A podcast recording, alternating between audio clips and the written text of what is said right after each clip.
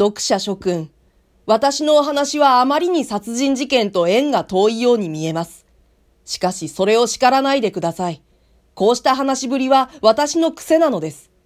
そして、このような幼児の思い出とても、その殺人事件にまるで関係のない事柄ではないのですから。さて、私はまた布団から首を出しました。見ると、私の顔のすぐ下に、ぽっつりと光った箇所があります。それは節穴から入った日光が障子の破れを通って畳の上に丸い影を投げていたのです。無論部屋全体が暗いせいでしょうが、私はその丸いものがあまりに白々と眩しく見えるのをちょっと不思議に思いました。そして何気なくそこに落ちていた例のレンズを取ると、私はそれを丸い光の上に当てがってみたことでありますが、そうして天井に映った化け物のような影を見ると、私ははっとして思わずレンズを取り落としました。そこに映ったものは、それほど私を驚かしたのです。なぜと言って、薄ぼんやりではありましたが、その天井には下の畳の目が一本の胃の太さが二尺ほどに拡大されて、小さなゴミまでがありありと映っていたからです。私はレンズの不思議な作用に恐怖を感ずるとともに、一方ではまた言い知れぬ魅力を覚えました。それからです。私のレンズいじりの始まったのは。私はちょうどその部屋にあった手鏡を持ち出すと、それを使ってレンズの影を屈折させ、畳の代わりにいろいろな絵だとか写真だとかを型絵の壁に写してみました。そして、それがうまく成功したのです。後で中学の上級になってから物理の時間にそれと同じ理屈を教わったり、また後年流行した実物幻灯などを知ると、その時の私の発見が別段珍しいことでないのが分かりましたけれど、当時は何か大発明でもしたような気で、それ以来というものは、ただもうレンズと鏡の日々を送ったことであります。私は暇さえあると、ボール紙や黒いクロースなどを買ってきて、いろいろな格好の箱をこしらえました。レンズや鏡もだんだん数を増していきました。ある時は長い U 字型に屈折した暗箱を作って、その中へたくさんのレンズや鏡を仕掛け、不透明な物体のこちらからまるで何の障害物もないようにその向こう側が見える装置を作り、投資術だなどと言って家内のものを不思議がらせてみたり、ある時は庭いっぱいに大面鏡を取り付けて、その焦点で焚き火をしてみたり、またある時は、うちの中に様々な形の暗箱を装置して、奥座敷にいながら玄関の来客の姿が見えるようにしてみたり、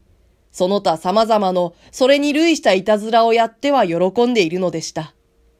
顕微鏡や望遠鏡も自己流に作ってある程度まで成功しました。小さな鏡の部屋を作って、その中へカエルやネズミなどを入れ、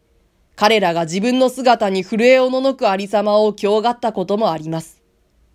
さて、この私の不思議な道楽は中学を出る頃まで続いていましたが、上の学校に入ってからは下宿住まいになったり勉強の方が忙しかったりして、いつの間にかレンズいじりも中絶してしまいました。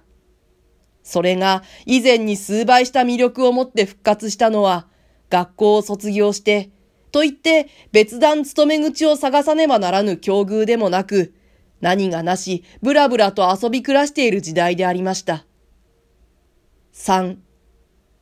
ここで私がある忌まわしい病癖を持っていることを白状しなければなりません。と言いますのは、少年時代のいじけた性質から考えてもこうなるのが当然だったかもしれませんが、私は、美化には死活めらしいちびひげまで蓄えたこの私が、はしたない女中風情でもあえてしないような他人の秘密を好き見することに、もうこの上もない快感を覚えるのでありました。無論こうした性質はいくらかは誰にでもあるものですが、私のはそれが極端なのです。そしてもっといけないことは、その隙見をする対象がお話しするのも恥ずかしいようなへんてこな忌まわしいものばかりなのです。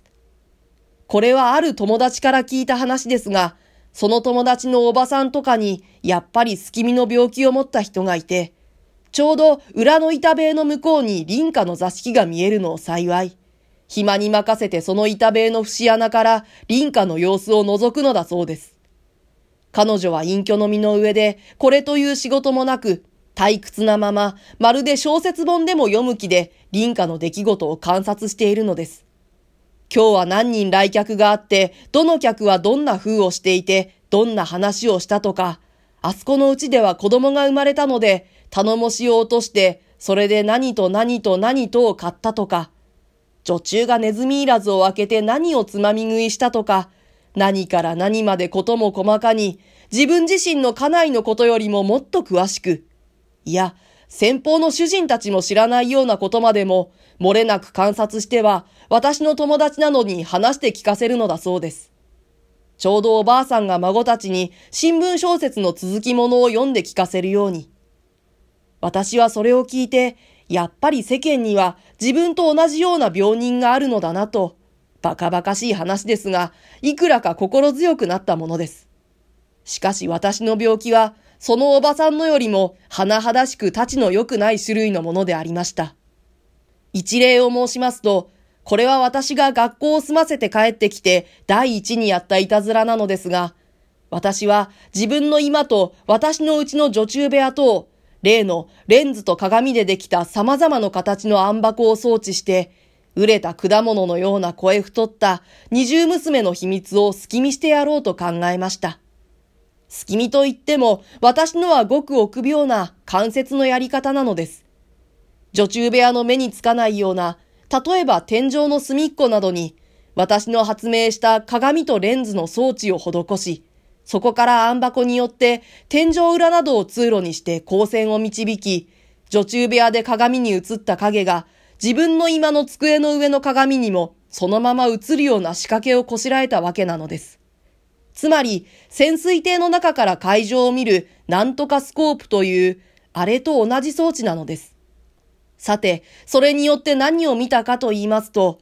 多くはここに言うのをはばかる種類の事柄なのですが、例えば、二十歳の女中が毎晩寝床へ入る前に、氷の底からいくつかの手紙と一葉の写真を取り出して、写真を眺めては手紙を読み、手紙を読んでは写真を眺め、さて寝るときには、その写真を彼女の豊満な乳房に押し付け、それを抱きしめて横になる様子を見て、彼女にもやっぱり恋人があるのだなと悟る。まあ、そういったことなのです。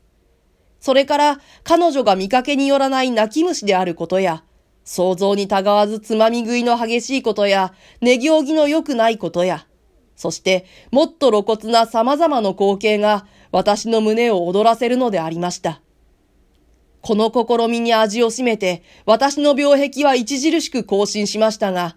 女中以外に家人の秘密を探ることなどは妙に不愉快ですし、と言って、まさかこの仕掛けをよそのうちへ伸ばすわけにもいきませんので、一時は旗と当惑しましたが、やがて私は一つの妙案を思いついたのです。それは、かのレンズと鏡の装置を携帯自在の組み立てにして、旅館だとか茶屋だとか、あるいは料理屋などへ持って行って、そこで即座に隙見の道具立てをこしらえるということでした。それには、レンズの焦点を自由に移動し得るような装置を工夫することだとか、暗箱をなるべく細く小さくして目立たぬように細工することだとか、いろいろ困難がありましたけれど、先にも申しました通り、私は生来そうした手細工に興味を持っておりますので、数日の間コツコツとそればかりを単成して、結局、申し分のない携帯覗きメガネを作り上げたことでした。そして私はそれを至るところで用いました。口実を設けて友人の家へ泊まり込み、主人公の居間へこの装置を施して、劇場的な光景を隙見したこともあります。それらの秘密観察の記録を記すだけでも、十分一編の小説が出来上がりそうに思われます。それはさておき、前置きはこのくらいにして、いよいよ表題の物語にお話を進めることにいたしましょう。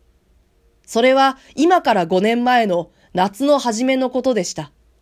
私はその頃神経衰弱症にかかっていまして、都の雑踏が物浮きまま、家族の勧めに従い、秘書方々、H 山中の英湖藩にある、湖畔邸という妙な名前の旅館へ、一人きりでしばらく滞在していたことがあります。